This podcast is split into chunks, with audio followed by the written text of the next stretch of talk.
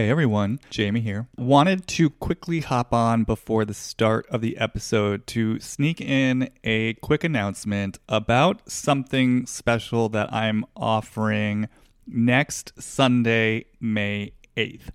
And what that is, is going to be an opportunity to witness and participate in a full length intuitive reading. Uh, so I'm going to be inviting a special guest who some of you are probably familiar with, you real world heads out there. I'm going to be welcoming one of the stars of the iconic original real world Las Vegas, Arissa Hill, into a Zoom room where she's going to be bringing in a, a deep, penetrating question she wants to explore. Uh, Arissa underwent a difficult experience a few years ago, and she she has a question about about what she's meant to learn from it, about how to navigate it constructively, about how it serves her larger spiritual journey.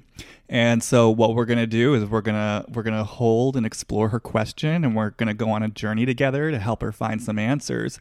And what I want to do with this intuitive reading is really open up the space for people out there to come and to first witness the reading. So people will be holding silent space for Arissa as she goes on her journey. And in doing so, to participate in the energy of their reading. So, for those of you who maybe follow me on Instagram, you know, in the past I've done quick hit questions on Instagram lives.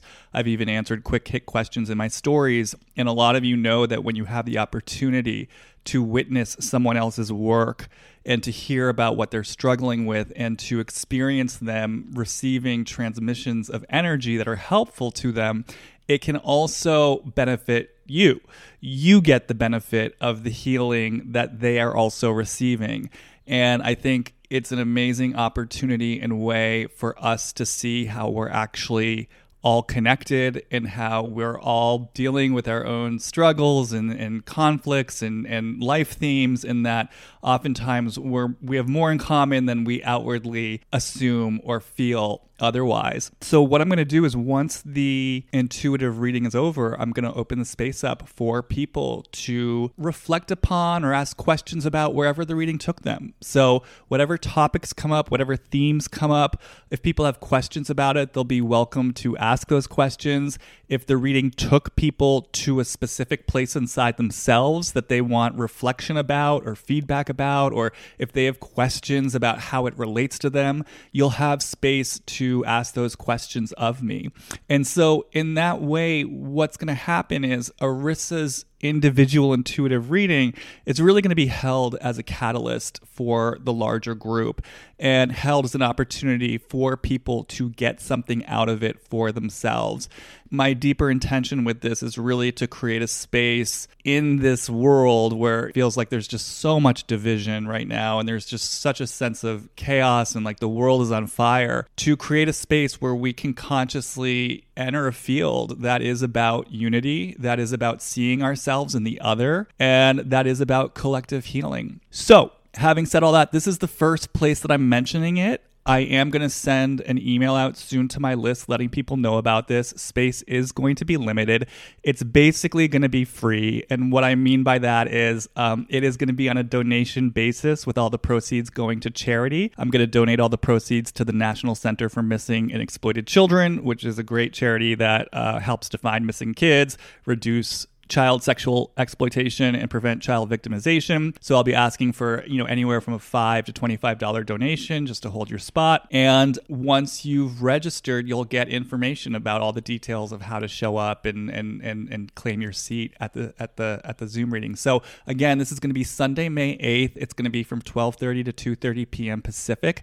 If you are interested in this, if this is pinging your ear as I talk about it, definitely send me an email and let me know, jamie at hollywoodreadings.com. Um, and then, like I said, I'll send you an email with information about how to register. Like I said, space is going to be limited, so definitely reach out to me um, if it is pinging your ears. And definitely also reach out to me if you have any questions. With that said, I will now roll on out the latest episode. Oh, and by the way, one last note too. Uh, I'm pretty sure that tomorrow, meaning Wednesday, I did an appearance on the podcast What Else Is Going On with Taria Faison, who's been a guest on my podcast. I'm sure all of you know her and many of you love her. We got so deep into so many topics. So if you're wanting more Summer House content from me, go find that episode. If you're wanting to hear a conversation that goes into the energetics of the Chris Rock Will Smith fight, go into that episode. If you're wanting to hear more about Jersey, even some retroactive Beverly Hills stuff. I mean, it was it was a true deep dive conversation. I can't even remember everything we went into. So, if you're looking for more content from me, go check out what else is going on. It should be released Wednesday. Uh, I'm so bad with dates. April 27th and enjoy, enjoy, enjoy. Okay, everybody, I'll see you on the flip side. Bye.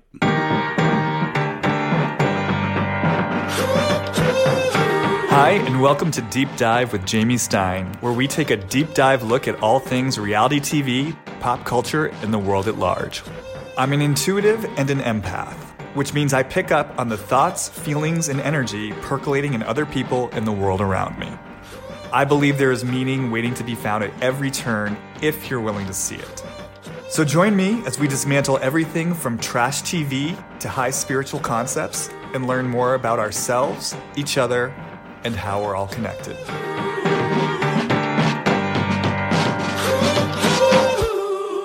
Hi, everyone, and welcome back to another episode of Deep Dive with Jamie Stein. Very excited about today's episode because we're going to be combining two topics that are very near and dear to my heart. One, of course, is the housewives, and in particular, the Real Housewives of Orange County, which, though I know it has not been at its peak these last few seasons, historically, it is my favorite franchise. And actually, I don't think we've had an episode yet where we've talked about this particular franchise. I think in part because it's not necessarily been the most noteworthy franchise this last few years. And the second topic, I think appropriately enough, is money. And certainly the role that money plays on the Real Housewives of Orange County, the role that money plays on the Real Housewives, and perhaps even just money in general, since it is a topic that tends to have a lot of stigma attached to it. It's certainly charged for a lot of people. There could be a lot of shame around it. So money is something that I absolutely love talking about and kind of taking some of that charge out of it for people. And I've certainly been on my own journey with money as we all have. So with that said, I've got two guests today, one of whom is new to the podcast and I'll introduce her first. And she has a very particular and expert viewpoint on these matters. I first met her through my work. She came to me for a reading and came to discover that she has actually a very powerful and vibrant business called The Financial Diet, which is basically a multimedia platform that's all about educating people. And I think in particular women about money and financial empowerment. And after we met through the reading, I would get all sorts of really interesting and provocative and thought provoking messages about her experience of the role money was playing on the different shows or with the different housewives. And it just seemed like a no brainer to have her on to deep dive this topic. So with all that said, please welcome Chelsea Fagan to the deep dive. Hi, Chelsea. Hi, Jamie. Thank you for having me. Very excited to be here. Great. How are you today? I'm doing really well. It's extremely dreary outside here in Manhattan, but you know, staying positive. All right, good. And then our second guest, who at this point barely needs any introduction. She's a staple on the deep dive. We all know and love her, Piper Sample. Hi, Piper. Hi, Jamie. Hi, Chelsea.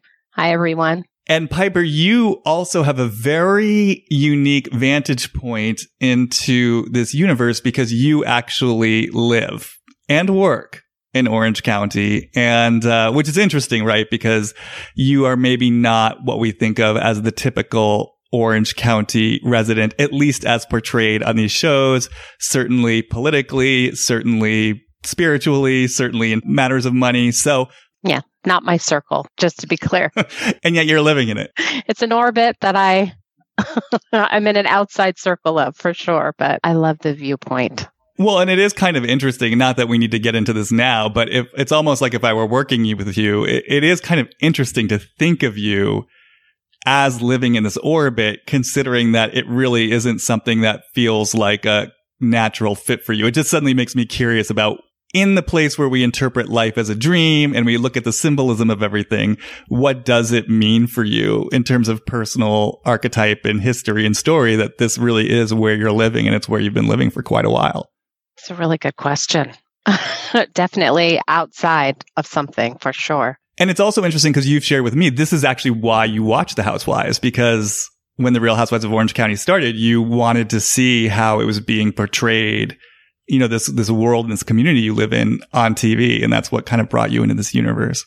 And it makes up, I mean, their universe makes up maybe about half of the demographics, you know, the, it's a different tier. Let's just say that, that I live in and I'm in the mid range, Orange County as a whole. And I am fascinated with the tier that is represented in this. You know, I, of course, filter in and out of contact with this tier through maybe fundraising events or events that I'm a part of, but nowhere near how they operate. So I, would love to hear Chelsea's perspective related to how they represent themselves in, in, in that sort of financial sphere, political makeup. Yeah. And to always, I'm always interested in what you drop into, Jamie. Well, and it's also interesting. I guess the last thing I'll say up top, just as we're laying the groundwork for wherever this is going to go, you do remind me that Orange County is really interesting because it has evolved over time and it really does have roots, I, I believe, in like a bohemian, artistic, creative culture at one time and that it's really kind of changed over the years into sort of what we regard it as now, right? Well, I think especially the area that a lot of these women are, you know, because Laguna, that Laguna Beach area was definitely more of a bohemian artist, the canyon, you know, that lifestyle. And then as the land started being developed, I grew up here also. So I saw Newport Coast, you know, the areas that those houses didn't exist when I was growing up. These were the places where we rode horses and you went to the beach and there were characters. Uh, Laguna was a I don't think it was ever like Venice, but it, it definitely had a, a different vibe to it than it does now based on who owns stores there. And I did massage for a long time. So I used to travel to people's homes. And especially as they were building up out there, some of these people became more clients. And it was interesting to feel how it became, I don't know, I, I guess I don't want to say it. It got taken over, but there's definitely a shift in it doesn't feel like it did when I grew up here the Dubrows took over. And then Chelsea, just to give people some context for you, like I said, you have this really, what to me feels like very powerful, like I said, very vibrant, alive business. And I'm just so curious if you could maybe share a little bit about how the financial diet came to be. I mean, I'm assuming this must have been born, you know, in large part from your own journey. Can you tell us a little bit about, yeah, how, how you conceived of this and just where it all came from? Yeah. So for context, the Financial Diet, my company is a small independent media company based out of New York City where I live. And we sort of specialize in financial education, primarily for younger adult women. You're right that it came out of my personal experience with money, which was always quite negative, And I had quite a lot of financial troubles. And when I started the Financial Diet, it was actually just initially a personal blog to hold myself accountable. I was working for another media company and already published a book and gotten you know, a, a, small but sizable enough to hold me accountable following online. So I started the blog uh, just to kind of have a reason to follow through on some of my financial goals because even though I had, you know, not a high paying job, but I had a steady job with a paycheck, I had had some professional success. I was still in a very fraught relationship with money, wasn't managing it very well. And the financial diet just very quickly grew out of that initial personal blog and became uh, what it is today, which is a thriving small media business. So does that mean that the blog was a vehicle for you continuing to work through your self-described fraught relationship with money? Yes, it was. Again, I was working at another media company and I, in addition to my own negative relationship with money at the time, it was uh, summer 2014, there really weren't a ton of financial media resources for women. Most of it was targeted at men. Most of it was targeted at older men at that. And the, the sort of idea of talking about money in a very kind of conversational or editorial way, which is how we talk about it. A lot of our most popular videos on YouTube, for example, are related to the financial aspect of some sort of cultural phenomenon. We've talked about the housewives, for example, um, but are not, you know, the very sort of bone dry financial 101. That stuff didn't really exist. And I noticed also at my, um, main job that you know i really we talked about everything in media um, as it pertained to young adult women's lives but we didn't talk about money that was in many ways i think even more taboo than talking about sex or talking about drug and alcohol use or all these other things which should be nominally more difficult for women to talk about but money was uh, most absent from the conversation and i'm so curious in terms of the difference in the conversation around money in terms of how it's directed towards women or young women versus men. Can you speak to that a little bit? Like, what is the quality of that difference for you? So, gender roles within finances, I, have always found extremely fascinating because so most people statistically will end up in heterosexual long-term partnerships of some kind, um, where money is a huge factor. And women, even in households where they earn more, where they're more educated, uh, typically don't manage the long-term finances, but women on aggregate manage all of the sort of day-to-day money management, balancing the checkbook, you know, shopping, consumer decisions, all of these things. So we have a, a, a very specific dynamic around money that is gendered in a way sort of from the era where women really didn't work very much outside of the home, weren't even allowed to have, you know, their own credit card without their husband co-signing on it. But we're in an era where women are often earning equal to or, or more than a man does.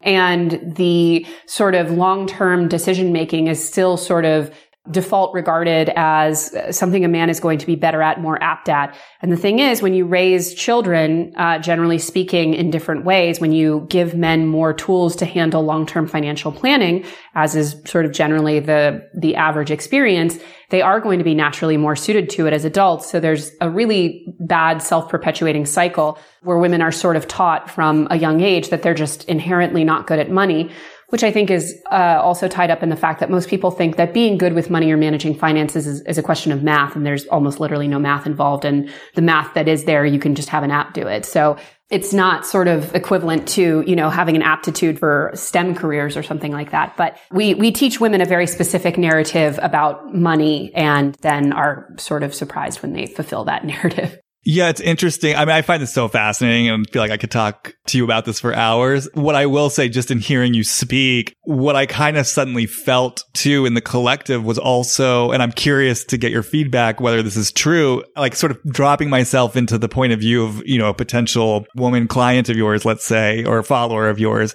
almost like a shame around like my willingness to take responsibility for my money in an empowered way. Like that there's almost something taboo or wrong about like, who am I to step into this sort of empowered role and relationship to my money? Shame is probably the most defining emotion that we find in people, whether it's shame about what you don't know or shame about what you did or shame about the questions even that you have to ask. I mean, a lot of people coming to us will ask questions like, what is a 401k? And these are not, you know, we, we, don't gain these, we don't learn these things in school. So it's not embarrassing to not know. But I think a lot of women in particular reach a certain age in adulthood and again, we're talking about women who are educated, women who have, in many cases, you know, professional jobs that pay fairly competitively, that don't even know how to sign up for their own retirement plan, you know, and I think that there's a huge amount of shame in that. And I think the, the tragedy of it is that they're taking on the shame for what is ultimately the failure of people who, the people who raised them, who educated them, the school system who produced them. Like, it's no surprise that they would be finding themselves in adulthood with very few skills in this, in this area. Yeah. And is it going to be turned against me if I do step into powered relationship with this? And if I do ask questions, yeah, if I want to take responsibility for this, what, what am I going to get called? What am I going to get labeled as? Cause you you are, you're pushing against a narrative, right? Even if it's unspoken, you're pushing against something. So yeah, I just could kind of feel the flavor of that. Well, and I, I, one thing to say on that note is that it's sad to look at the numbers, but there's a lot of data out there about women earning more in relationships and having financial power in heterosexual relationships actually on aggregate uh, resulting in more divorces, you know, more separations. It's, I think for men especially uh, raised in that very sort of patriarchal idea of money as being sort of the center of their value and masculinity, it's still to this day extremely difficult for men, I think, in many cases to deal with a woman who is very financially empowered.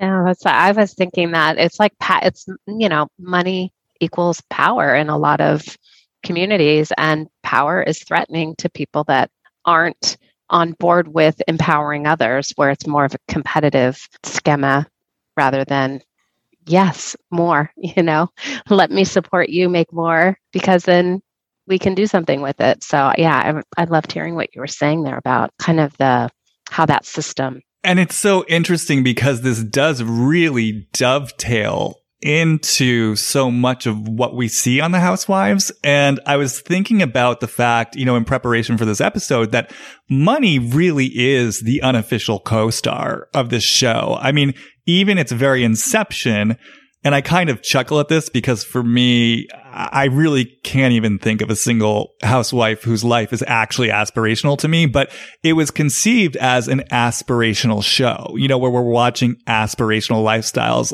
behind the gates. And so inherent to that is this notion of we're watching women or families with money, right? So it's like bred into the very framework of the show. And then, of course, as it's evolved, so much of the conversation is about whose money is real, whose money isn't real. And then, of course, just to even what you're speaking to, Chelsea, part of what I love about the show is watching some of these women go from being like dependent on their husbands, you know, kind of second tier in the structure of their family, literally becoming the star of the show, generating income for themselves. And, you know, in the cases of women like Tamra, for example, I feel like getting the financial independence necessary to actually leave and create a life for herself that is much more authentic and congruent than the life she would have had otherwise. Or even someone like Alexis, you know, whose time on the show was short. And I don't know that she necessarily kind of engineered it towards financial independence, but you could still, or Jennifer Aydin's another great example of what's happening on New Jersey. You could see these women who, by virtue of having this platform and having a vehicle where she is the star of the show, she has this opportunity to develop her stronger voice, to come into more of her own independence. So there's just a lot at play, even within the Housewives universe. And then, of course, course, as I was taking notes, I mean, the two words I kept hearing over and over were Jen Shah and like who's literally most likely about to go to prison because of her quest for money and what money means to her and presumably her hmm. shame around money that she's trying to outrun. You know, obviously there's a lot of charge and heat for her around what it means to have enough money and to afford the things. So it's just so baked in to the show. And I feel like there is a way that we talk about it, usually kind of lightly and glibly, but we don't really talk about it, about what this really means, about like what we're watching on these different franchises, specifically as it relates to money. I agree. no, I think there's a lot in there. And I always loved you've in previous episodes, I've heard you break down uh, some of the women that you felt distinctly benefited from that dynamic. Like you mentioned Tamra, how like clearly that woman is so much better off now than she would have been otherwise. But it is fascinating how, how it can go either way for these women in such a powerful way. Well, it reminds me, Osho has this great quote that I love about money where someone asked him something like, I forget what the question was, but basically his response was, look, if you're happy, money is going to make you happier. If you're unhappy, money is going to make you unhappier, you know? And so it's really not even so money to me, it's kind of like in some ways, it's inanimate thing. It's like a brick and mortar building. It really only has the emotional meaning and currency that each one of us assigns it. I mean, that's not totally true, obviously, because there's sort of cultural and larger systems that place value on it. But you know, there's a point that I'm making here that, you know, I think like with everything in life, it's, it's sort of like what we bring to it and what our relationship to it is that in large part is going to define what our relationship to it continues to be. So to me, it kind of makes sense that, yeah, I think the different women's trajectories with the show in large part is kind of a reflection of how they're coming to it and what they're coming to it with and what they're willing to sort of create for themselves? And do they have that willingness to put it to productive use? Or is it going to be a vehicle for them just to kind of crash even further and burn? Or in the case of someone like Luann, it almost feels like both at the same time, which is so interesting. Well, for me, I, as you were talking about it, I especially when you linked it to you know, like Osho's theory, it's like I've always seen it as a reflection. It helps us reflect how we feel about flow, how we hold on to something, how we let something go. Like, you know, whenever I think about this in the context of working with people, it's like it reflects both how they were socialized, like their relationship with it. And in other words, like how they were socialized to think about wealth or money in general, what it affords them, what it allows them, but how easy it is to have it you know, flow towards them and how easy it is to then release it back out. And like you said, what is it being used to promote or support? You know, is it purely just an individual, like, I have more things? Or is it like, I want this money to go and support, you know, something else that could use the support that this privilege now allows me to offer to others. So watching it from the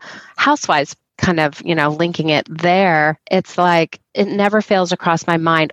What are these women doing on this show, exposing themselves like this? You know, like really, what is driving this? And, mm-hmm. you know, it usually comes down to a paycheck. You know, this happens to be a job, but it's also, there's something about being known. And in Orange County, being known, you know, like in, at least in the circles that are sort of orbiting, like I said, around me, it's like who has more and what are they doing with it? You know, it seems to be the question that people are asking. Well, maybe this is like a really natural segue to get in more specifically to Orange County. And I think to get into the woman who at this point is the centerpiece of Orange County, certainly Bravo has put a lot of stock in her return to the series as kind of the saving grace of the series. And I know she can be polarizing. She's someone who's definitely brought up a lot of different feelings in me over the years. Of course, I'm speaking about none other than Miss Heather Dubrow. I, there's so much to say about her, not just her, her and Terry, you know, the Dubrows as an entity. I'll just say up top, because you were talking about this notion of having more and how much do you have. Terry's always been really interesting to me because I find myself triggered by him in a way that I'm not usually triggered, where I just see, and I want to say, like, I am by no means am I like anti consumer. I'm a consumer. You know what I mean? I consume. I love things. I love nice things. I am not holding myself on any kind of moral high ground when it comes to this stuff at all. And I'm sure if you look at my life and how I live it, I'm sure there's like a thousand and one ways it's unconsciously wasteful and all that. But so I don't usually think like this, but there's something with Terry in particular where like when I take him in and experience him, I experience him kind of as the ultimate consumer like consuming for the sake of consuming. Like he always just strikes me as this guy. I always just see him sitting at a table shoveling food into his mouth, not because he's hungry, not even because he likes it, but just because he, I want what I want and I want more of it. It just feels so gluttonous. It like, it will turn my stomach when I feel into it. So I'm just kind of throwing that out there just as kind of like a little overture. And it, and it does. It makes me curious. What is it about Terry that draws Heather in. Like their relationship is interesting to me. But having said that, I know before we were recording, Chelsea, you were saying, I know that you've had a long standing fascination with Heather. And I know you were saying before recording, you're actually enjoying the season and you're enjoying her. So maybe we can just sort of start there. Like, where are you maybe historically with Heather and where she is now in terms of this season on the show? I'm obsessed with Heather Dubrow. I truly am. I find her to be the most compelling person that has ever been on my, well, no, okay. I'm gonna, I'll tone that down. I don't know the most, but you know, people talk a lot. I'm a big, uh, OG Housewives fan. I've watched almost all the franchises. And I know that when we talk about like the greatest housewives, we talk about like a Bethenny and NeNe, like, and I do think those are like the biggest stars. I think they're the most, they make the best television. They're the best characters, maybe. They're the funniest, whatever it might be. But I think in terms of what sort of the paradigm of a housewife is in a vacuum in this context, no one embodies it like Heather. Like the extent to which that woman exercises control in all things, like from her physical appearance to her diet to her, you know, her presentation, you know, on television to, you know, the scenes that she does with her family to the way that she designed her house, which someone on Twitter referred to as looking like the first class uh, lounge at like the United uh, wing uh, at an airport. Like it very much has that very, very specific, hyper curated energy that I don't think any other housewife really has to that extent. And I also think when we look back at her early seasons, like I will never forget Shannon Beador's first season and the extent to which Heather just gaslighted and tormented that woman. I mean, it was so scary to watch, but it was also so fascinating because not only did she never really seem to truly understand what she was doing, it felt almost like the others also didn't really sort of understand or hold her accountable to it. So I find her really, really fascinating. And I think part of what makes her so fascinating to me from a financial aspect is, you know, from the very sort of like upscale hotel lobby, Sky Mall house, like, to the fact that she has a wall of champagne, but it's Veuve Clicquot. Like it's so lowbrow. It's so lowbrow. And yet only in Orange County could that be perceived as super classy. And even now they all refer to her as being so elegant and so mannered and so highbrow. And it's incredible to me because, you know, say what you will about the New York ladies, but they would laugh at a wall of Veuve Clicquot behind your dining room table. But because of the specific type of wealth and the specific type of sort of cultural backdrop that Orange County gives it, she's able to sort of seem very aspirational and highbrow in a way I don't think she would anywhere else. And to me, that makes her even more compelling. Yeah, it's interesting because people will sometimes say online, oh, Heather belongs in Beverly Hills. And I'm always just like, really? I don't, I don't think so. I think she belongs exactly where she is, which is basically I get to be a really big fish in a smaller pond. That said, I am curious about your thoughts about her specific to this season. Cause I think you'd mentioned you're sort of enjoying, at the very least, you said you're enjoying the season. Do you find her different this season than in past seasons? I think that there's always, this has happened with many housewives. And it, to me, there's always something both kind of sad and nostalgic because you remember the glory days with that housewife, but also very interesting is when they come back and they clearly have a very, very self-managed idea of what the return is going to be like, what their character is going to be, what their role is going to be. And we've, we've seen it with NeNe, with Bethenny, with all of these different housewives. And to see it happen with Heather, who as a rule already is so profoundly self-managed and so controlled, there's almost a Truman Show aspect to me of it when you watch the scenes that she is so obviously curating to go a certain way. And Noella, who, I mean, we could talk about Noella, but at the very least, Noella is very good at and unafraid to completely derail Heather's sort of intended story arc and her intended plot lines. And I find that really, really interesting. And even, for example, I really I got a lot out of the scene where she was like at Nobu, which again, that's a very Heather place to be is like Nobu Malibu. But she's there with her family and she has this scene where I'm pretty sure she like briefed all of the kids and Terry on what they were going to talk about before they were at this restaurant and they're all sitting there, you know, having like ordering their edamame and like having this very specific experience. And then two of the daughters start fighting. And you can tell that Heather's like, let's not do this on camera, like very much trying to manage the daughters back into the scene that she wanted to have. And I, I find that kind of television again in like kind of a Truman show way to be so interesting. Like when the, when the tracks derail in a way that she can't control. Which, you know, I mean, I'm just sort of taking in everything you're saying and I'm curious, Piper, sort of what's going on for you. But, you know, even just when you harken back to season nine, which was Shannon's first season, which by the way, that's like probably one of my favorite seasons of The Housewives ever. It just got me thinking, especially because history is repeating itself now, where Shannon and Heather are once again butting heads. And it just starts getting me curious about what is it about the alchemy of those two? And what is it about Shannon that is so triggering for Heather? I don't really have an answer yet. It's just sort of a question I'm holding for myself because, yeah, to your point, a few years ago, I mean, she, it was vicious. I mean, it was vicious. And I don't know to this day that she's ever really taken responsibility for how low she I don't think she's let herself know the depth of her cruelty. And in fact, we're seeing that play out this season because it is true. The the audacity of Heather to sort of complain about what was it like labels to Shannon. And I have to give Shannon credit. Shannon kind of went for the gentler blows. I mean, what I remember was Heather labeling her as an alcoholic. I remember Heather labeling her as needing psychiatric care. Like, do we need to order her an ambulance because she's having a psychotic breakdown? I mean, Heather really went for it in a way that, like I said, I don't think to this day she's ever taken responsibility for. And then you can see it this season. I mean, even in the initial conflict where, you know, be mad at Gina for bringing this up at the dinner. Be mad at this Nicole woman for harboring this secret about having sued Terry and never telling you about it. But the way that Heather's wrath and ire just went straight towards Shannon and in such an aggressive way, it really does sort of lead me to question and to wonder what is it about Shannon that's so deeply triggering for Heather? Yeah, as you were kind of mentioning these pieces with the little scenes with Shannon, I always, I think what I always feel is some, a way that she's threatened.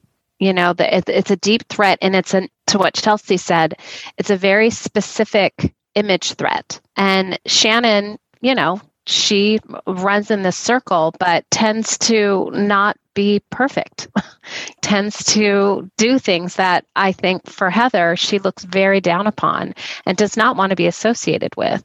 And Shannon is sort of a you don't know what you're going to get. Once she starts drinking, she gets sloppy. And I think Heather has a real disdain for sloppiness. She really, really struggles with being associated, I think, you know, being next to something that is unmanageable and gets highly activated and triggered when she can't control it. And Shannon is not someone that likes to be controlled. So I think that's what I see is, you know, Heather's used to getting her way. She's used to people, you know, sucking up to her and, you know, wanting to be in her orbit. And she does really well with people like that, especially if she's on top. I, I kind of feel her as someone like, you know, the way she's kind of taken Gina under her wing and then uh, you know, watching the scenes with Jen and her husband, this, I mean, I was just like, I don't even know what to say. Like, I was thinking to myself, is she becoming like a couples counselor? Like, is this her entree into, um,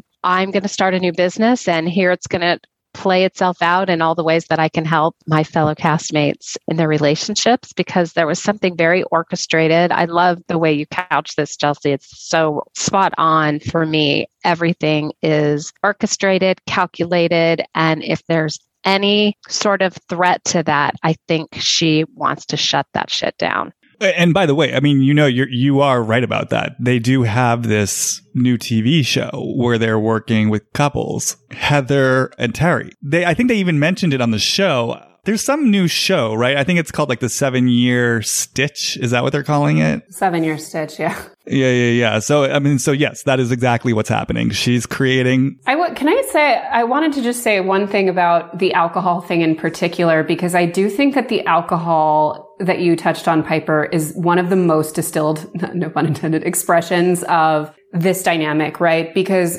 Heather curates so much of her personality and her personal brand around champagne, right? Like it is not only like her little catchphrase and she has the button and she has the wall and she has, you know, her little hidden bars everywhere. Like she's also in almost every scene of the show drinking champagne, drinking some kind of alcohol, usually champagne.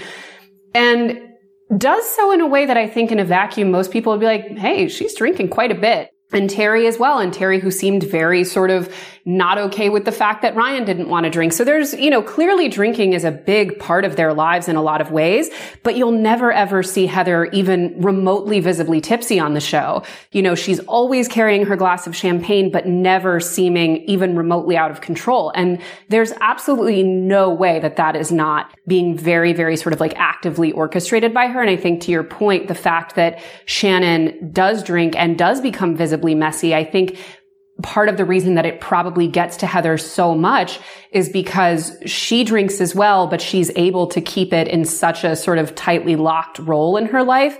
And the fact that Shannon doesn't, I think, almost disgusts her. Yes. And, th- and this is really helping me to contextualize some stuff that was kind of coming through me before the episode. I was kind of just sort of feeling around before the episode. And uh, yeah, it's helping me because I keep going back, Chelsea, to kind of what you said about how the sort of ludicrousness of Heather positioning herself as this self-styled snob, right? Who's all about champagne, but then the champagne brands actually, I mean, I actually don't know anything about champagne, but I'm taking your word for it that it's ultimately kind of a day class A brand. And I was sort of, sort of feeling into that as you guys were talking. Like, what's that about? Like, what's this about this woman who seems to have so much currency and mileage? Yes, out of being like the know it all connoisseur who actually maybe doesn't really know much of anything. And when I kind of felt into it, well, one, it really sort of speaks to what you guys are saying, which is it's almost like if Heather actually allowed herself to perhaps be someone who truly knows about things, right? Who truly is like a real champagne expert. Like as an example, it's almost like, yes, that then puts her in a bigger, more professional, wiser world, right? But if she is instead this woman who, like I said, is sort of the big fish in the small pond, who can play a part amongst people who maybe don't even know what she's talking about enough to challenge her, well, then that's a way that she gets to be the one who truly knows it all. And she gets to stay in control rather than having to risk sort of being in a bigger world where there are going to be people who maybe know more than her, you know, where she's not sort of in control of that situation. Now, the reason why this is so interesting to me is, and this is something that I've thought about a lot over the years. One thing that I'm drawn to about Heather is the fact that she really did generate some real success for herself as an actress. And I think a lot of times this gets forgotten because it's been so long and she never quite hit it big. But this was a woman who came out to LA and had at least two, if not three lead series roles on network, primetime big three network TV shows. Now, none of the, none of the shows hit, you know, so she didn't become rich and famous like Courteney Cox or anything like that. But still, that's not a small thing. I mean, it, in terms of like achievement and accomplishment, most actors never get anywhere near that. So I've always been fascinated again, kind of looking at pattern and, you know, kind of what it reveals about ourselves and our psyches. I've always been fascinated by this notion of like Heather got so close to something and then it didn't quite work out. And I've always had this kind of lingering sense that something in her really made a choice to turn her back on acting. Like I've always kind of had this curiosity if like those shows not working out really kind of like devastated something in her and that to marry Terry and to go to Orange County, like it was a real choice of I'm turning my back on something because it hasn't worked out. So the point of what I'm getting to though is like I've always been really interested about her relationship to her creativity and her creative energy and her acting. And I actually dropped in a little bit to her relationship to acting before this. And part of what was coming through actually was well, one, deep rage and a feeling of like you betrayed me in terms of it not working out. But then two, this sense of like, yeah, I'm kind of holding it at an arm's length, like acting, because if I fully let in acting, if I fully let this creative energy run through me in a big way, it means I'm going to be out of control. It means like the sense that I had from it was like, I'm going to have to know parts of myself that I don't really want to know. And I actually got the sense that she could be a really good actress if she were willing to really open up. But that because she has this relationship to control, she was like approaching acting. I mean, this is all my intuitive, like guesswork, like approaching it from a place of control, approaching it from the sidelines. Let me try to like tiptoe around it so I can get the success and the, and the riches and the fame without having to risk being out of control and truly opening up to myself. And then when that didn't work out, that's where sort of I feel the rage. And that's where I feel the decision of like, okay, I'm going in this direction. And now she's sort of in a world that she can control more, but I still feel like there's so much rage connected to where she's at because I think she absolutely feels better than it. Like I think she feels better than the show on a certain level. Like she needs the show at this point, but I think she feels better than the show. So anyways, I know I'm saying a lot all at once, but you guys talking about this notion of like control And yeah, like needing to be in control of everything, it just really sort of brought me back to this possibility of like, I'm never going to let myself surrender to the full power and force of my acting, even though clearly it's a powerful force in me because I generated the success, but I'm going to lock it down because it's like too threatening to me on a certain level. That's exactly what you just said in terms of the creativity, her relationship to her creativity. I think that she is such a manager.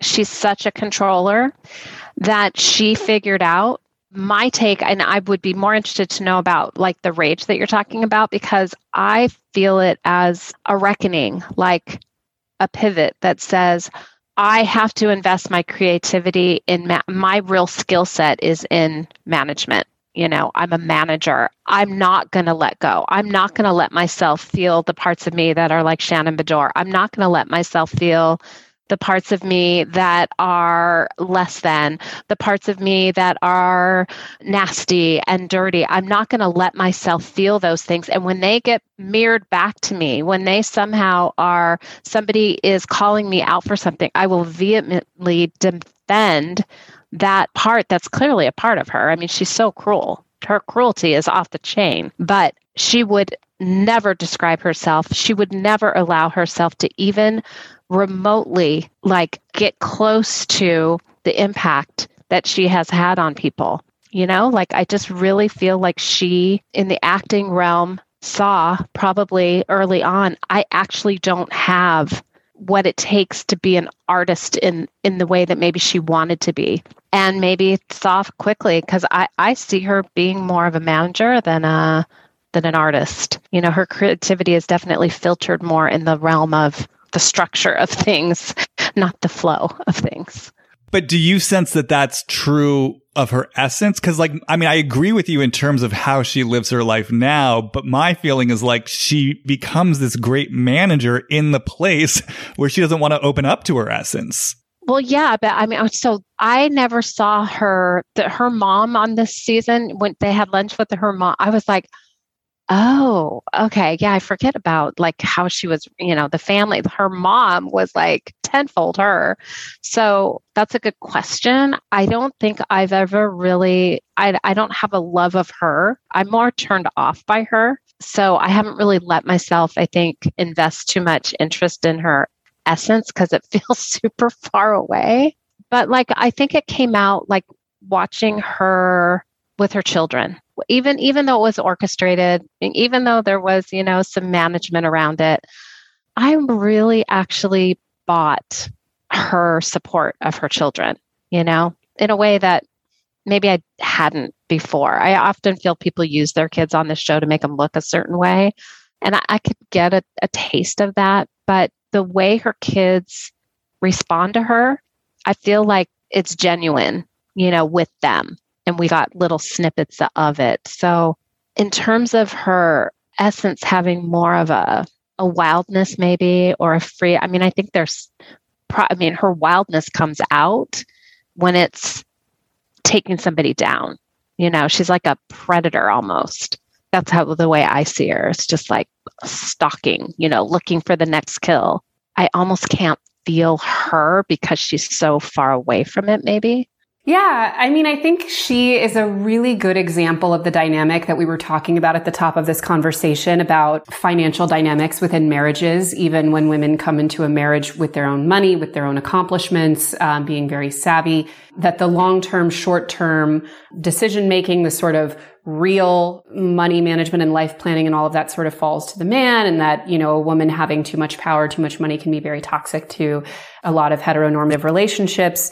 I think she really typifies that. And I think when you hear, for example, Terry, the throwaway comment he made to Ryan about how he couldn't imagine having a doctor as a wife, you know, just like on every level, so offensive to so many different people and says so much about the man that he is and about what he wants his partner to be and what his partner is allowed to be. And through the years, you really see her pursuits being treated as hobbies, as cute, as almost childlike. It's easy to understand why in a marriage where it seems like she's not able to have a whole lot of agency or really even be perceived as an equal or as an adult, why she gets so much mileage in really exerting that power dynamic with other women. And, you know, obviously she does it in such a cruel, undermining way to someone like Shannon. But I mean, look at Gina. You know, she treats Gina like a pet and she has this very clear dynamic where they're friends and they're able to spend time with each other only insofar as Gina is her fan, essentially. And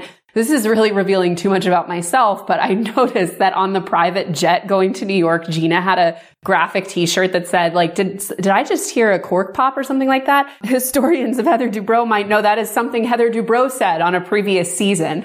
It was one of her little lines. So I don't know if Heather gave her that shirt or if Gina was just like really cranking it up, but it, it was gross. it's from Heather's line. It's like right. a Heather shirt. Oh my God. Yeah, yeah, yeah. Isn't that funny? Even that, worse. I know both of you now. Both of you have instances where you're like, it's almost like a Heather like uh, spotlight of a product, and like that's exactly what it is. I mean, oh which just it which just speaks to the level of like control that she's exerting this season. Well, does she have stock in um, Veuve?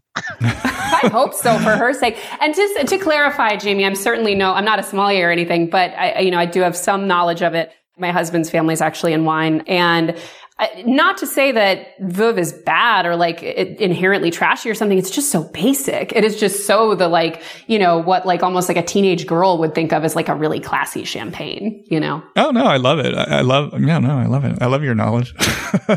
um, no, I totally get what you're, I totally get what you're saying.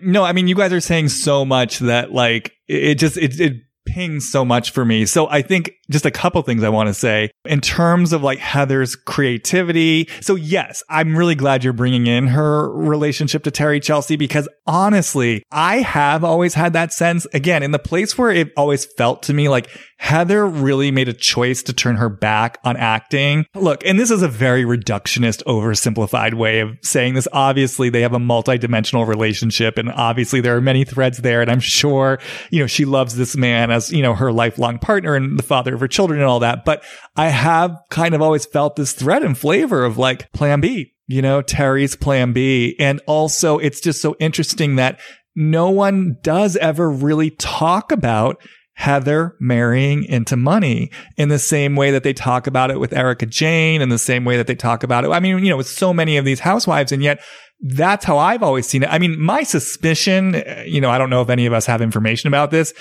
It feels to me like Terry actually comes from money or has generational wealth because I just don't see how they're affording all these things just based on like their income alone. But I mean, look, I don't know. But the point being, whether it's through his own generation and investment or whether he came from money or a combination of both, Terry clearly has been the primary breadwinner. And I just think it's so interesting that yes, Heather married into this. And I think it sort of gave her and afforded her a certain lifestyle where she could be in control. And yet it doesn't ever really get talked about in those terms. And I think part of what comes up for me, like the Piper in terms of talking about her creativity, I, I dropped a little bit into Heather and her relationship to her, her house for example, you know, that she takes such pride in. And what really came through was like, this is like, yeah, this is my domain. Like, this is where I'm in charge. Kind of like what you were saying, Chelsea. Like, Terry, you know, he's the one who sort of earns things. He's the doctor. Oh, you and your interests. But for Heather, it's like, this is, you know, Terry's away at work. I'm in charge of the house. I get to do all this. I get to design it. And it really is this feeling of like, this is mine and no one can take it away from me. And the way that I experience it is, yeah, this is where my creative energy gets to flow. And again, no one can take this away from me. And kind of on that note too, I did a little digging. Just I started, I dropped into Heather and just sort of saw myself looking at like I did a visual of their marriage license where it just says like Doctor and Mrs. Terry Dubrow, and I did feel this flavor of. Feels mean to say. Again, you guys, this is just playful exploration. Who knows if any of this is true, but I felt a kind of a flavor of disappointment. Again, plan B, but also this sense of it's not fair that he gets to do it all. It's not fair he gets to earn it all, like specifically around the money. Like this part of her that really felt like I wanted to go out there and earn it all and be able to do with it what I wanted. And what was interesting to me, kind of when I follow that thread, because I also dropped into her around money too. I guess I'll just say all of it all at once. I feel like I'm talking a lot, but you know, the interesting thing about when I dropped into Heather in relationship to money, it was very similar to what I felt when I dropped into her around acting. And what surprised me was actually what I experienced was her. You guys can't see me at home, but my, my arm is extended and my hands out, kind of like keeping money at an arm's distance. And I was like, wait, that's so interesting. Like I wouldn't have expected that because Heather, you know, again, she sort of defines herself as a relationship to affluence and money, but it was this feeling of like, I'm scared to let this energy of money run all the way through me in a direct, empowered way. Because if I do, like, again, it's like I'm no longer in control somehow. So it's very much what I was saying about like why she would prefer to be the one who's the expert about the basic champagne rather than actually being like the seasoned, you know, you know, sort of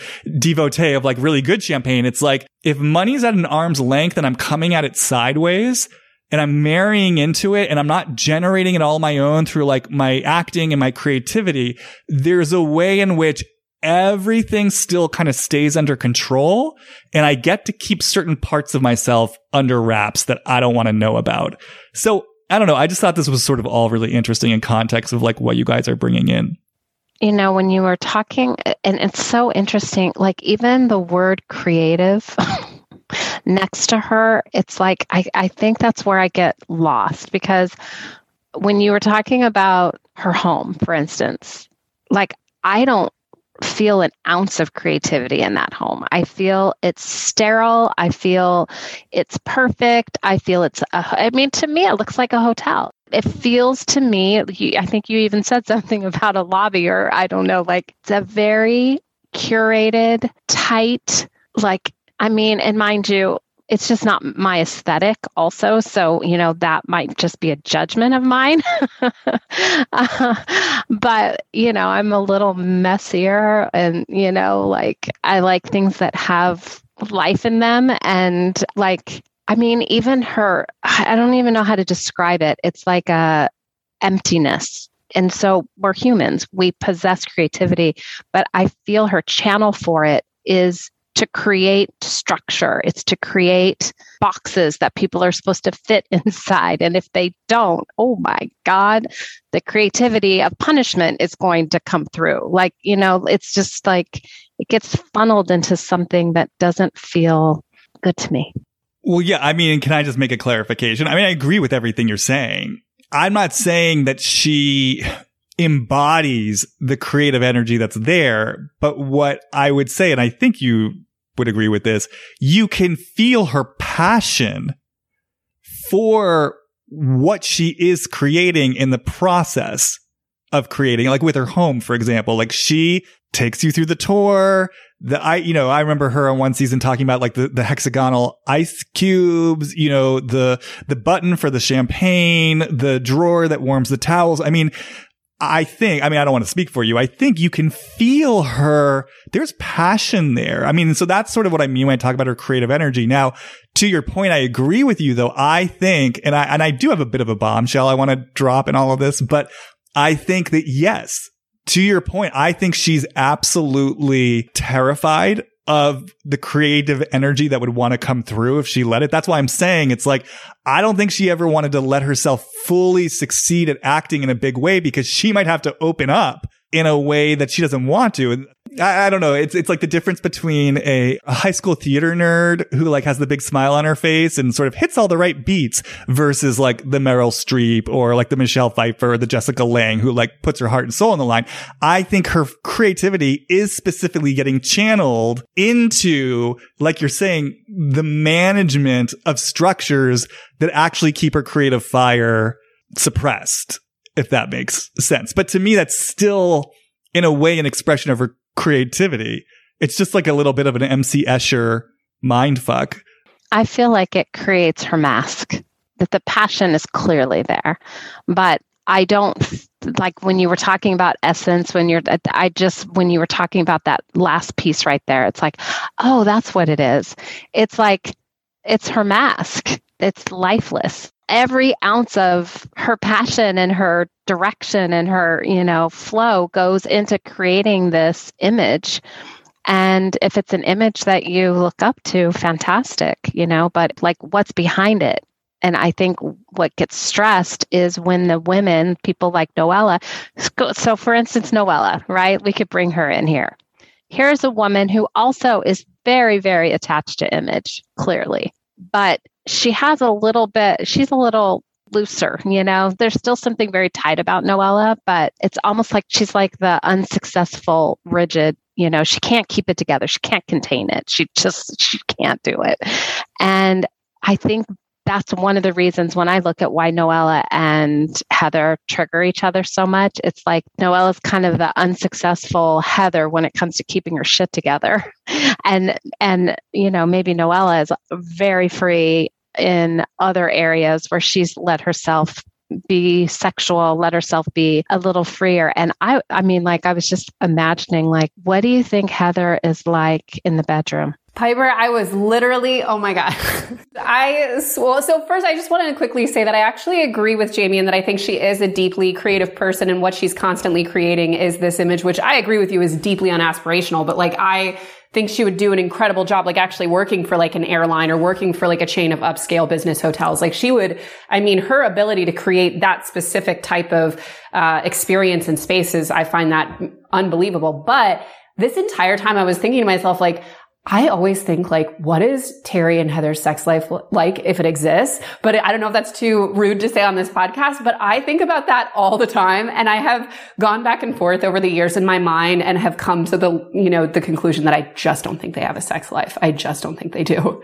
I don't know, like Terry scans to me as, and you alluded to this earlier, Jamie, and I feel as triggered by Terry as you probably do. There's something about him that reads as just, I mean, very, very, as much as she feels removed from her own humanity, he's like 10 steps further away. Like I don't even know who that man is, but I definitely get a sense that it tells me a lot that it's so important for her to maintain such a perfect image around every aspect of her life as a wife and mother. But anytime the conversation is even remotely sexual throughout the past however many seasons, she is so okay with being a, a huge prude and being so uncomfortable with even talking about it. And even in the most sort of like, you know, PG married couple, you know, older, whatever might be, whatever the sort of acceptable way for that would be, even that she's not comfortable with. And I think it says a lot that in this effort to maintain and project an image of perfection in all these other areas, even that is not enough to make her sort of try to portray herself as having a, a healthy and satisfying sex life with her husband.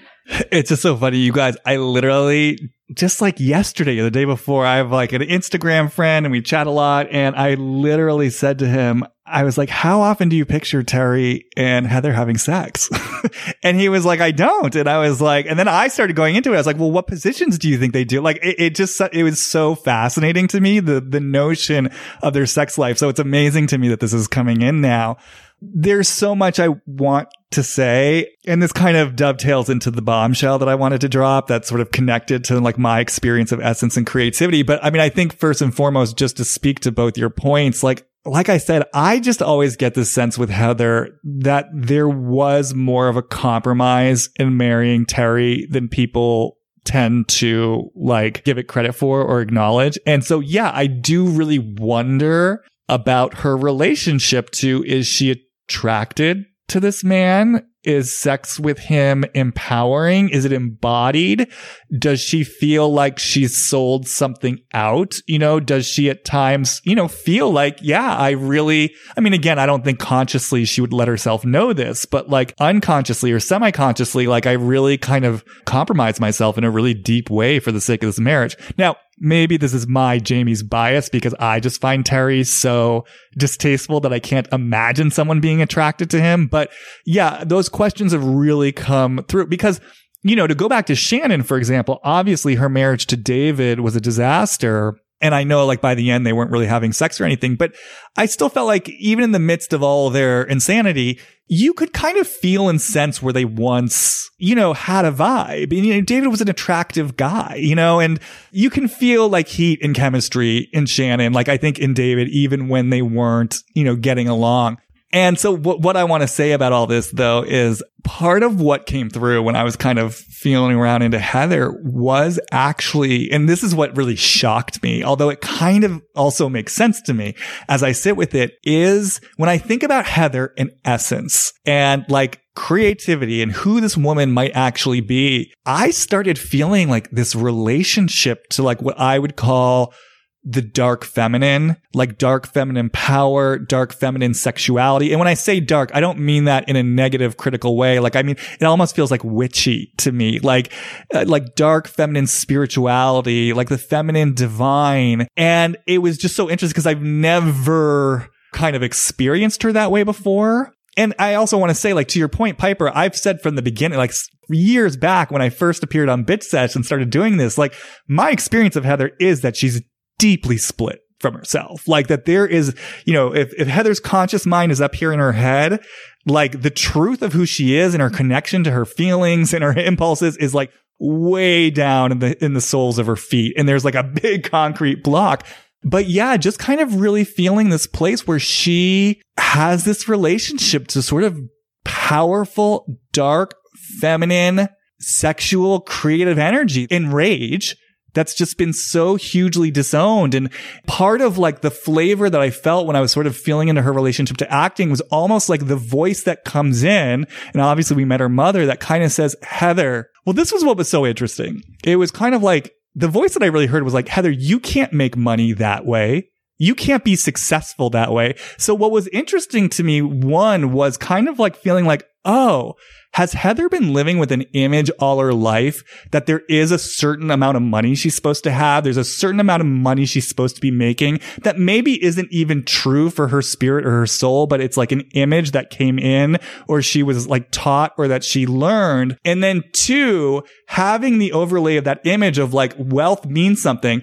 I'm also, as an aside, I'm kind of curious to because she's Jewish, right? So part of me was like, I wonder if there was any kind of persecution in the past or anything related to the Holocaust, because I know that can really work its way into the lineage in terms of like financial fear in families and kind of feeling like you got to go out and earn money in order to like be safe, you know. But that aside, getting this message of I can't go out and earn it the way that I really want to earn it, which is through like my creativity, my wildness, my acting.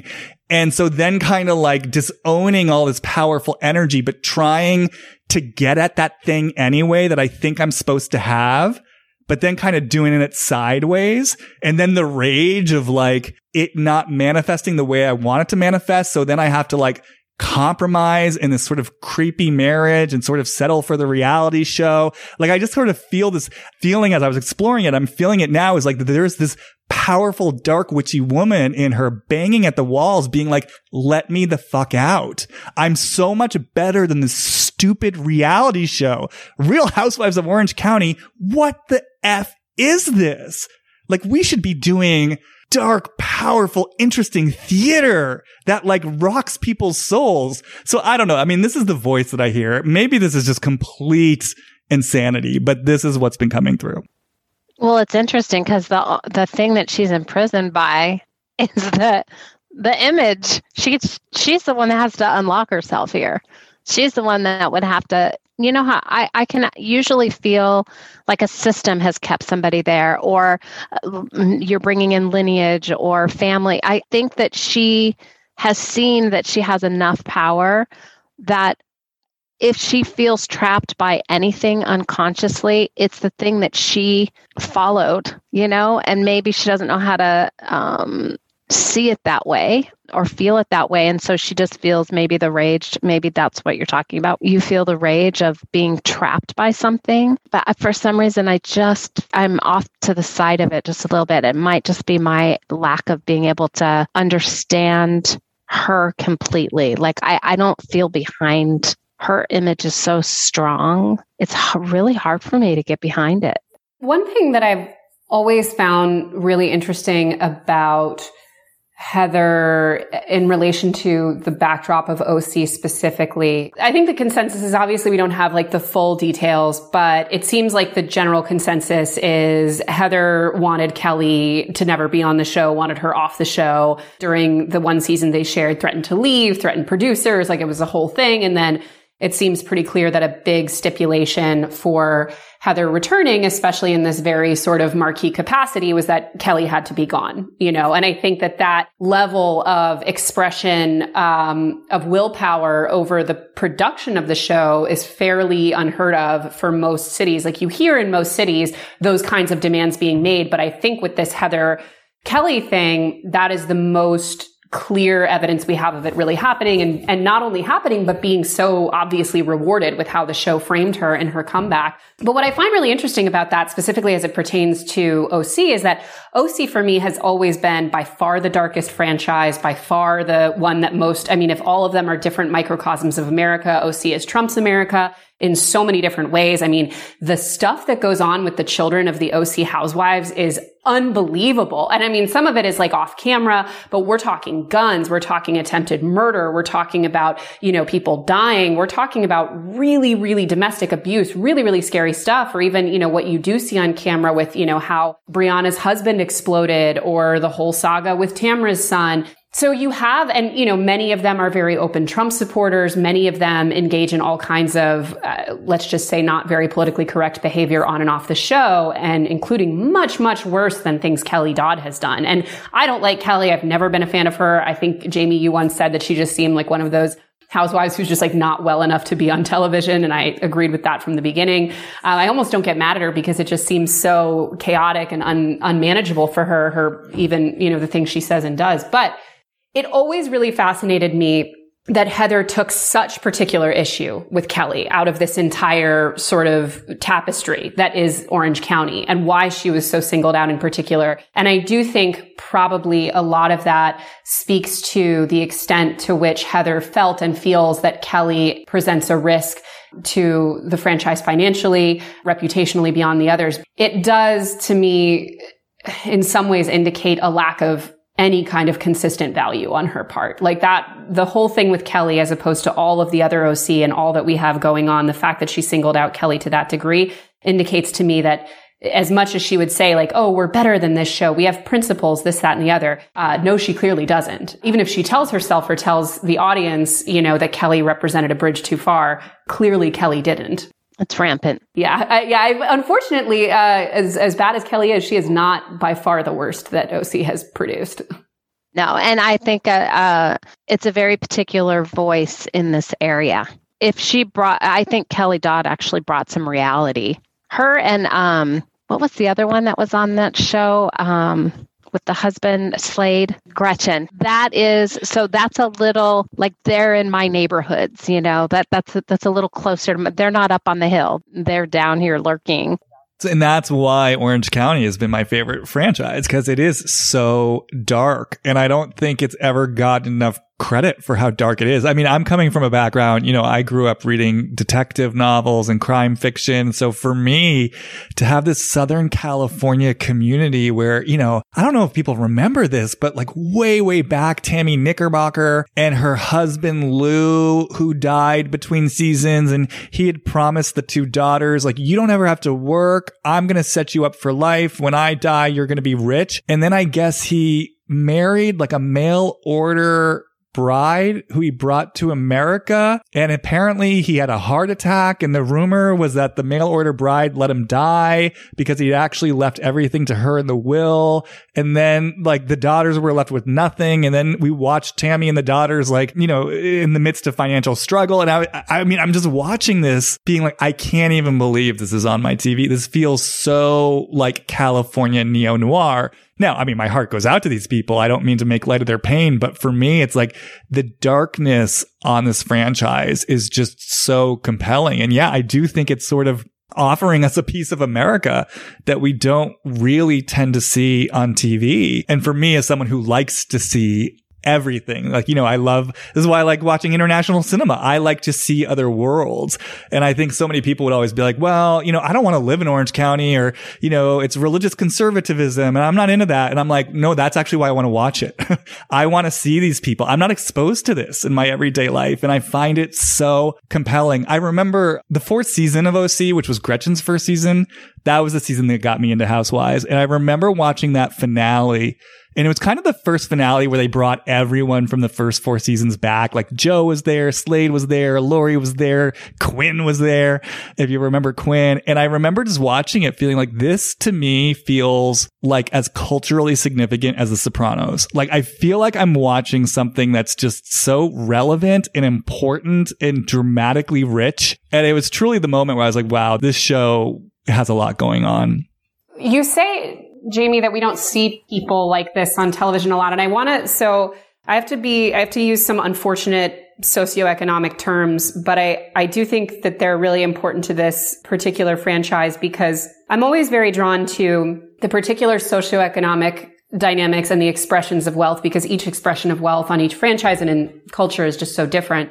I agree that we don't see people like this on TV, but I actually think it's that we do see a lot of people like uh, this on TV, but never with a lot of money. Like you don't usually see people like Tamra and her son or Briana and Ryan on television with a lot of money because they scan, and again, to use an unfortunate term, but like they scan as white trash. They are what we read as white trash in our culture. You know, if you go on their social media pages, if you look at what they're doing, what they're saying, their level of sort of cultural awareness of education, of class, as, you know, Heather would say, like it is very lowbrow in a sense and very much again it's very maga it's very guns and god and family and all of these things that we always almost associate with lower socioeconomic classes. But i think what's really interesting about it is that people tend to think of for example trump voters as being impoverished when on aggregate they're actually in many cases upwardly mobile. You know these people do have money on aggregate and this is what it looks like but we very rarely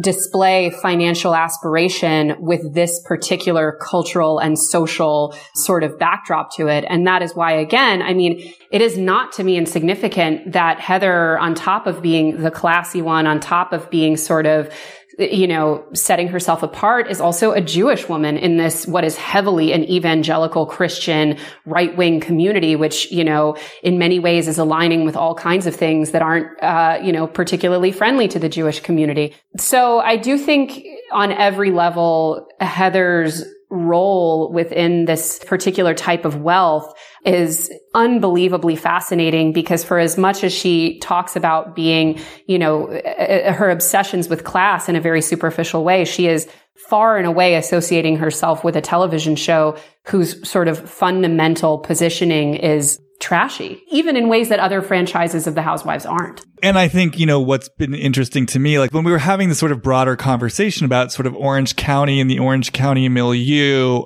I just couldn't help but also be thinking about the fact that the heart of the show for so many years was Vicki and Tamra and just their spokes on the wheel. I mean, in Vicki's case, you know, a single mother who leaves a bad relationship and then is driven to make her own money, creates a successful business, is really kind of like, I mean, love her or hate her, she's a powerhouse woman. Like she's powerful, right?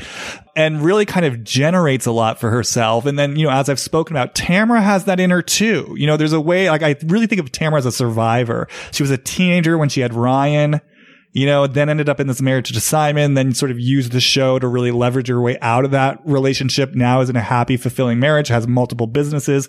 You know, she's very successful. And so I don't know what I'm saying about this other than the contrast is so interesting to me of like one, even just looking at Heather, if we think of her as kind of like she married into Terry's wealth and she did it so seamlessly and does it with such a self possession that no one even ever really talks about it in those terms. Or then you have like a Gretchen, for example, right? Who you know, when she came on was sort of going to marry Jeff. I'm just sort of interested in these contrasts of like, you know, to what you're speaking about, you know, you're sort of bringing in maybe what some might call like a lower level of like social consciousness or, you know, values, how people like sell themselves out for money, what Orange County tends to value as a culture. But then also at the heart of it, like in the case of Vicki and Tamra, two kind of scrappy, powerful woman who really, in a way, made something of themselves. I'm just, I don't know. I'm just aware of that because the, the texture of Vicki and Tamra feel very different to me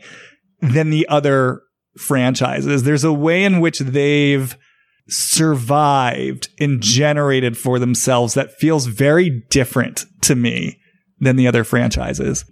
what I'm hearing you name or sort of talk about is it feels like the culture of this area.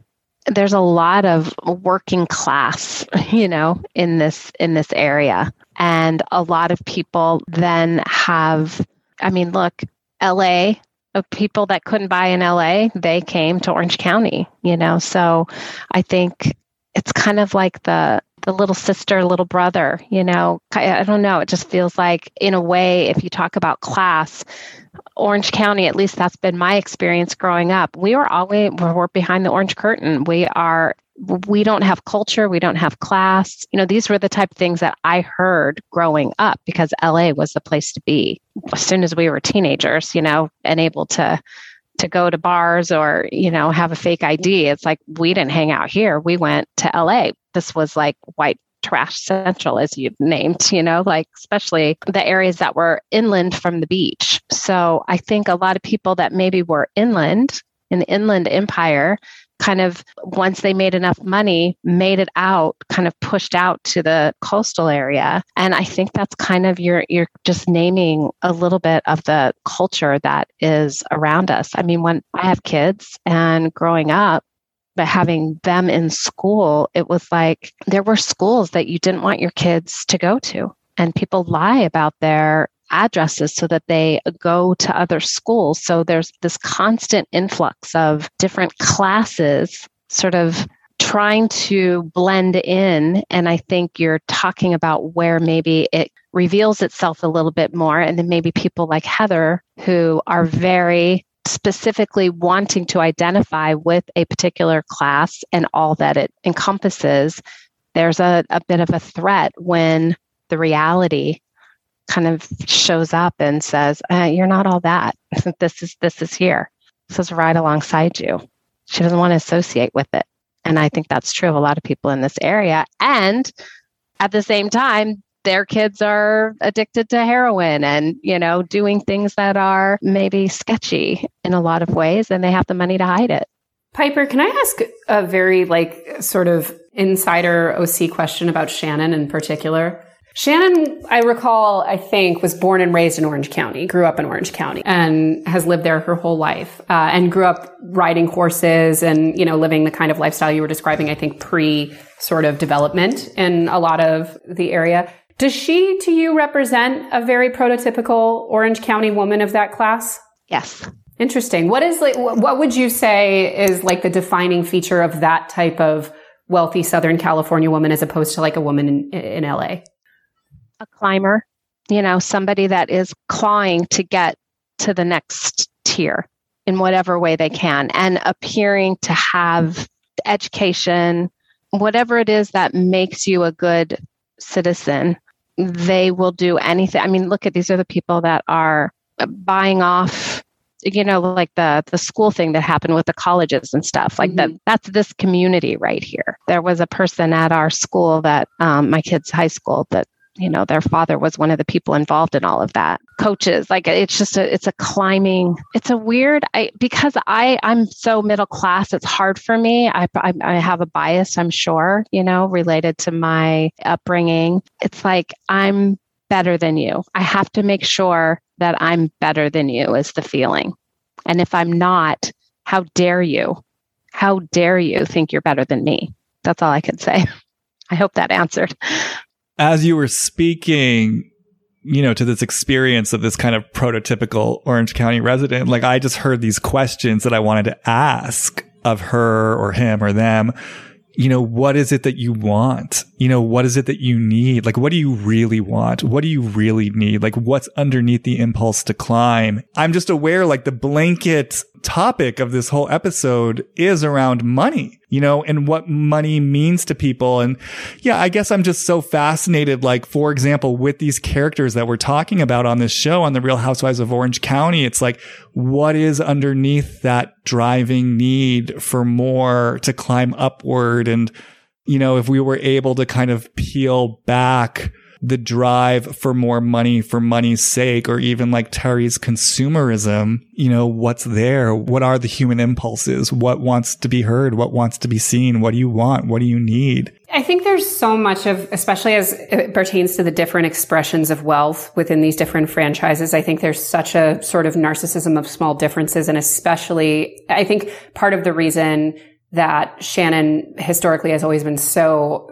upsetting to Heather is because she's the only one in Heather's tax bracket. You know, very famously on her first season, Heather's house was very comparable to Shannon's and Heather kept making the distinction that although they were in the same subdivision, they like weren't in the same cul-de-sac or something. Like she had to keep sort of separating it, even though socioeconomically they were very, very clearly on par. And even a lot of the wives were making initial comments about how Shannon's house was actually even nicer than Heather's at the time. And I think that is probably a huge part of what drives Heather's need to, you know, make such a, a distinction between the two of them. But also, you know, as it pertains to this very slightly different type of wealth, I think something, and this is, you know, maybe getting a little into the weeds on the political side of it, but I think Heather in many ways typifies a very, very specific, ultra rich, sort of nominally liberal person, right? Like she has, you know, LGBT children that she's very, you know, active about supporting. And she makes uh, open references to voting for Democratic political candidates and very much sort of wants to separate herself from the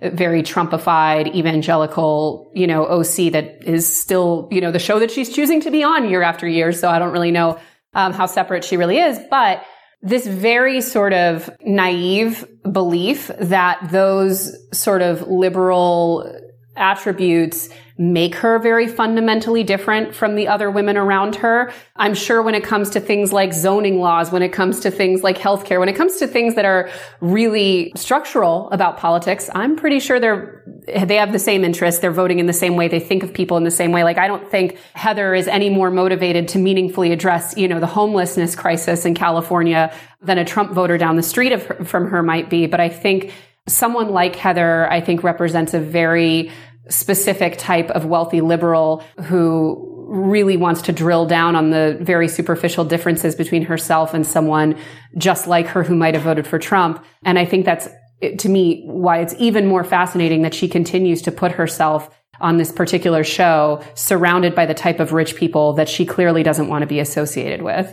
Well, I would say white. Yeah. This is a this is a very white county. I mean, there's a lot there's a lot of brown bodies also, but this is a very white county. And I would say, in answer to your question, Jamie, like what what is it that they're after? It's I want things to stay the same or make room for me to get better within what's here but i don't want too much movement.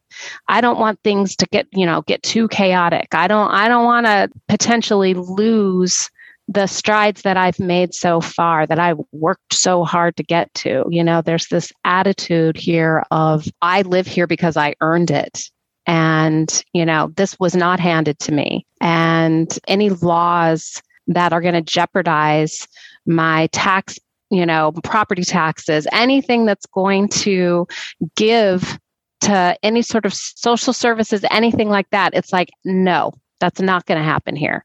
We, we are not looking, I mean, and I don't want to say we like i'm including myself in this we but this is a i feel this if i don't know for a fact but it feels very 50-50 to me it's a it's a pretty tight race when it comes to voting on a lot of policies here but things tend to stay the same. There's not a lot of change that happens here environmentally or any structurally.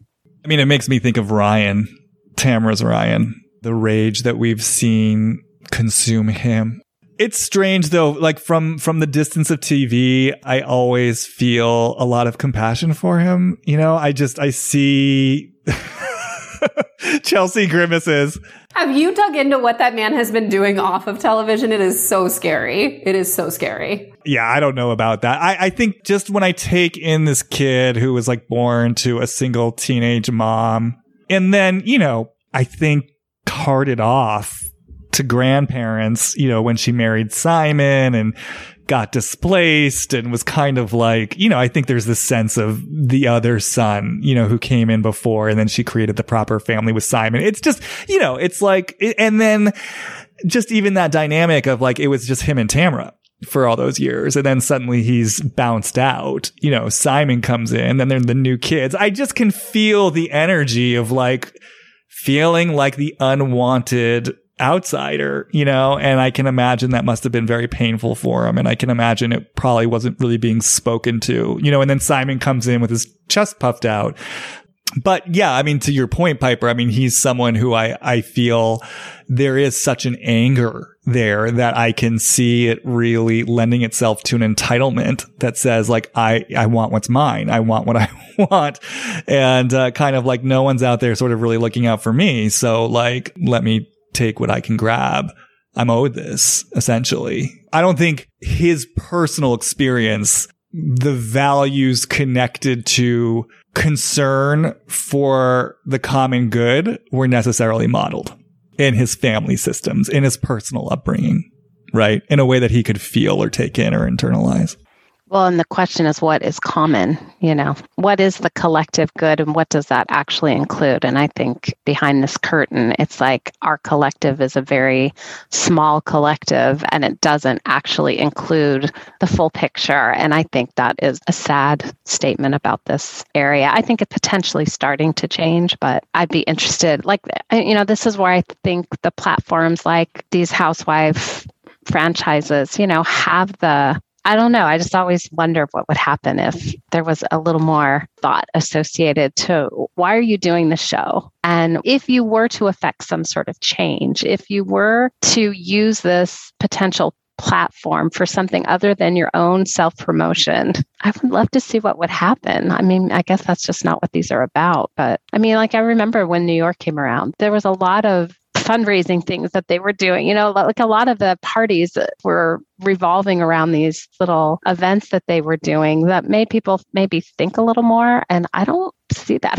happening in Orange County. Well, maybe the last thing I just kind of touch on that's sort of on my mind in terms, you know, I'm always kind of fascinated by Shannon's relationship to money, both in terms of just, I mean, you know, there's been noise made on the show about how she's renting this like $20,000 a month house in Newport Beach. And I know it seems like she kind of let herself get screwed over in the divorce from David. And yeah, I don't know. I'm just curious on your take on that, Chelsea. Like I, with a lot of these housewives, I really wonder how they support themselves in the way that they do because I'm still just like, how does this all add up? Just even, even knowing like their income from the show, I'm like, does it really support all of this? But is Shannon kind of a perfect model of like the combination of one perhaps not being raised in a system that really supported her to know a lot about money and to make empowered decisions about money. And then two, also kind of being in this Orange County world where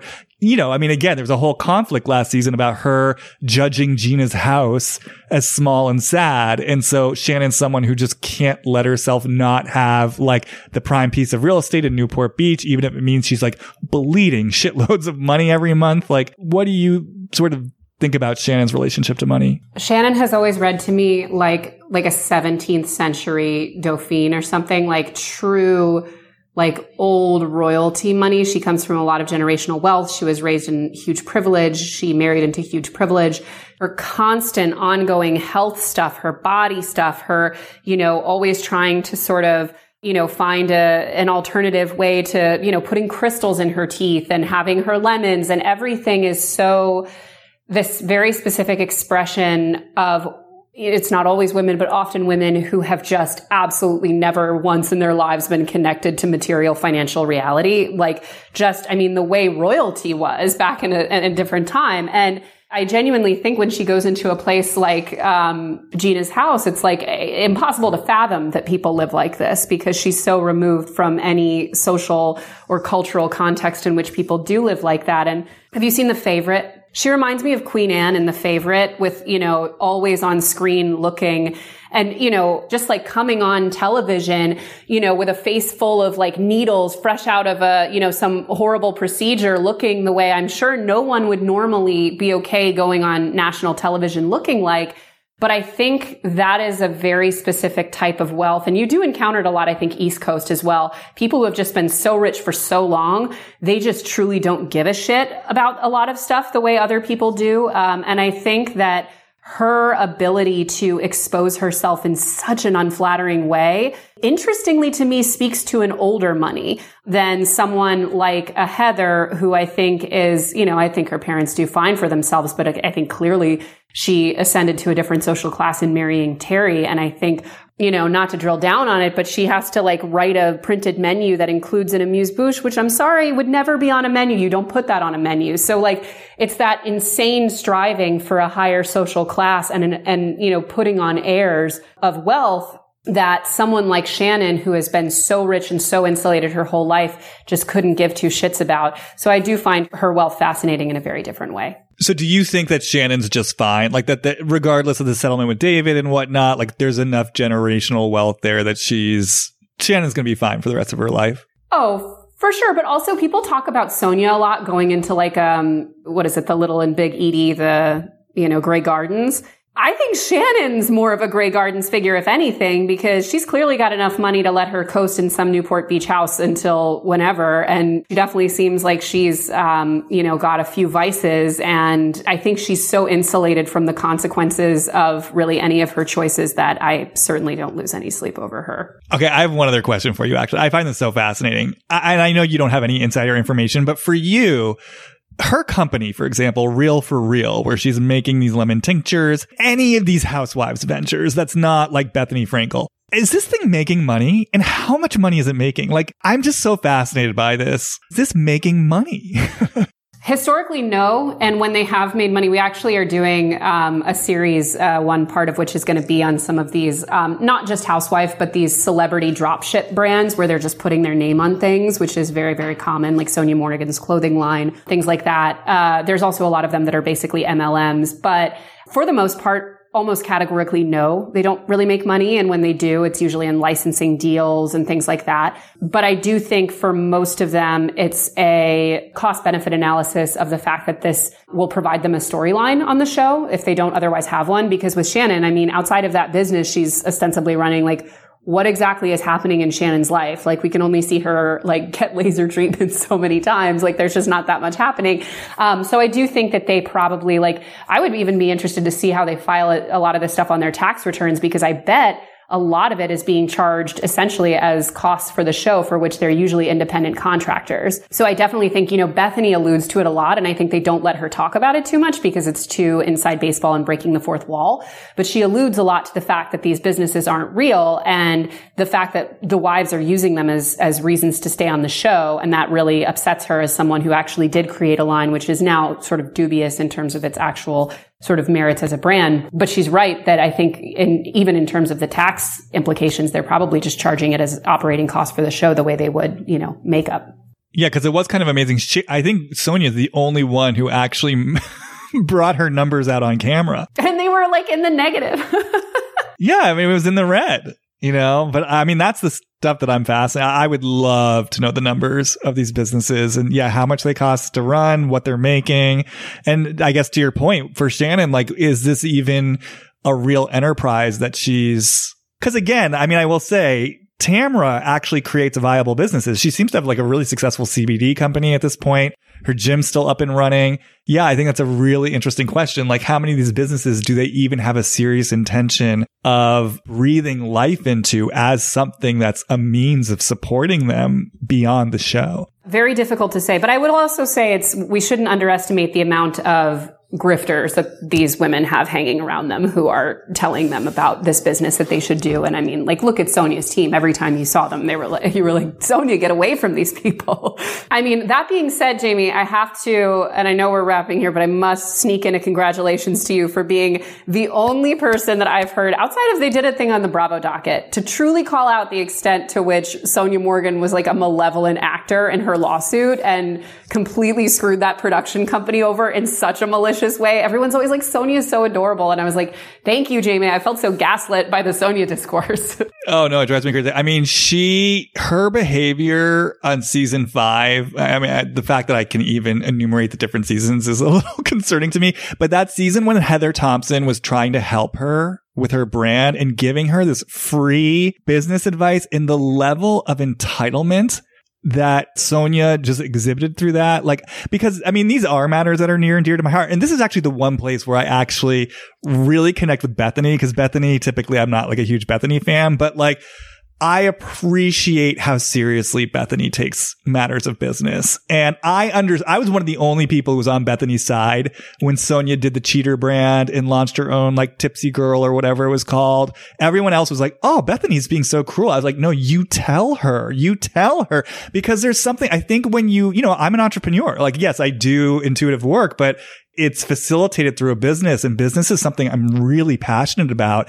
And kind of going back to Heather, it is a vehicle for creative energy. Anyone who has a I mean, you know, you're the same way, Chelsea, with the financial diet and Piper. Like you have a business, you know, in your practice. It's like our creative energy runs through these things and they are so, I think for a lot of us, they are so deeply personal and our heart is in it. So I think sometimes, yes, to see some of these people on TV, just sort of go through the motions, not really have expertise to your point, like deferring to other people with no real kind of like personal investment in what they're creating. And then kind of the level of entitlement that's sort of there as well. to me, it's, it gets personally triggering because it's like you don't actually have a vision. You don't care about what you're putting out there. And there is something so kind of like with Terry, there's just something so mechanical and gross about this. Like you just want me to buy your product because you just want to earn some money. There's nothing of the heart and the soul in this. There's no energetic transmission happening here. You just want me to buy your frickin' sweatshirt with a slogan on it so you can have a couple extra dollars in your back pocket. Kind of got away from your uh, your original point about Sonja. But yes, to your point, yeah, it, it is amazing how Sonja managed to position that as like, oh, it was just a bad business deal that fell through. No one really does their homework and looks into it, but it's like, no, Sonja, you committed an act of fraud. That's why you lost the lawsuit. I know we've been on a while. We've traversed a lot. Any final thoughts or comments? Connected to all this? I was just taking a breath and kind of it felt like such a whirlwind. It went really fast. Um, I'm so glad to meet you, um, Chelsea. It was really good Same. to hear your comments. And I'm so thinking about money right now. Like, I'm so thinking about my position here in Orange County. All, all of a sudden, I was just like, oh, I feel confronted by this franchise. I, I, I usually do when I watch it, but in a different way because of the conversation today. Yeah, what am I doing here? but um, yeah, it was a really. I I just want to say thanks, Jamie, for including me in the conversation. I I feel like I learned a lot, and I um I really appreciate the the sort of linking this you know business. I always think about these franchises as a business, and who is making money, and how are they making money, and are they doing this to make more money, and you know is it working? obviously they're really trying to be on the show, but there's such a cost also. That's what I'm thinking about right now. I agree. It's been such a pleasure to me. I've been such a fan of you and Jamie's previous episodes, so this was very exciting. And I, I, will say for me, as kind of a concluding thought, I, I really do love watching these shows through a socioeconomic prism and especially seeing the sort of different types of expressions of wealth. And I think Orange County is just by far the most interesting in that regard because it's just such a particular type of wealth that to Jamie's earlier point, we don't see or talk about enough. Can I slip in one last question to you, Chelsea? Of course. Well, I mean, the question that's been on my mind going way back to your introduction and you talking about how you really navigated a journey for yourself from a place of like a fraught relationship with money to like what seems to me like a very abundant, like I said, thriving business. I'm just curious for anyone who's listening right now, particularly women, if you had like pinpoint the most important sort of kernel or turning point in your journey of how you did that? Because I know from experience, I come from my own background of fraught relationship with money, and it is quite an odyssey to heal that. And actually, for me, hugely spiritual and transformative. But going back to you, I'm just curious, like, what would you say to the listeners who are looking to transform their relationship to money, who are looking to transition from a place of, God, this is so fraught and stressful and there's scarcity and deprivation. And I want to change that. And it's so overwhelming. What for you is, has been kind of the primary turning point in that sort of healing journey with money? I think it's impossible to do one without the other. I think it's a two part thing, but these are the two things that I think everyone has to do and they can be done at absolutely any income or debt level or financial situation. One is you have to become intimately aware of your financial situation. You have to check numbers every day. You have to look at balances. You have to assess net worth. You have to be as close as possible to the reality of your finances on a daily basis as possible because not all, but most people who have troubled relationships with money, they become avoidant in some capacity. And there's tons of great psychological data out there, but just by the act of my like favorite saying is what gets measured gets managed. And just by the act of measuring and understanding and looking at your money, you will become you will want to be better with it and it will become less scary and less overwhelming. And then the second part to that is that most people tend to feel at least somewhat have trouble with money, at least in part because of their social you know, dynamics. And I think the housewives is a great expression of that because so many of these women, you know, enter fraud and go into debt and do scams and all of this in an effort to keep up appearances. But the microcosm of that exists in everyone's life and your social circle and the people you surround yourself with, even your family and your relationships, they're going to define what you feel that you have to spend, the expectations you feel you have to live in, up to, you know, how honest you feel you can be. So we recommend having at least one, but, you know, more is better, um, sort of a financial buddy, the way you would like a workout partner if you were looking to uh, go on a fitness journey, someone with whom you can talk really honestly about money, be very frank about your budget, hold each other accountable to goals, and just feel that you're able to sort of be seen and appreciated for who you are, regardless of your current financial state. Because again, for a lot of people, and I was one of those people, for example, if you're someone who tends toward things like credit card debt, having a social circle where you feel that you have to keep spending money in order to be accepted is almost guaranteed to keep you in that cycle. Oh God, there's so much we could talk about here. Maybe, maybe I'll have a special. If you're willing to come back at some point, we can do a special just money episode. There's so much here to talk about, and I, and I do. I think it has such, for me, it has such spiritual roots as well. And I think money gets a bad rap, you know, because of the stigma and the way that it's used and abused. But I think like anything else, it is just a current of energy and, um, it's a creative force. And I just, I feel like this is true of you too. I, I, I have so much passion and pleasure in helping people to get aligned with their right relationship with money and what money actually means for them. And to your point, to get into like practical, clear relationship with it. And yeah, how do they want to interface with this current of energy that exists in our world? So having said that, Chelsea, where should people find you? Just the financial diet. Uh, we're on YouTube. We do events. We have books. We have all kinds of stuff. The financial diet. Okay, great. As always, you can find me at Instagram, Jamie Stein, J A M I E S T E I N. And if you're interested in my work, head to HollywoodReadings.com. You can read more about it there. I am opening the door back up for some appointments. I'd kind of close the door for a little bit to catch up with my current schedule. So, yes, if you have any interest, email me, let me know, and I will see you guys next time. Bye.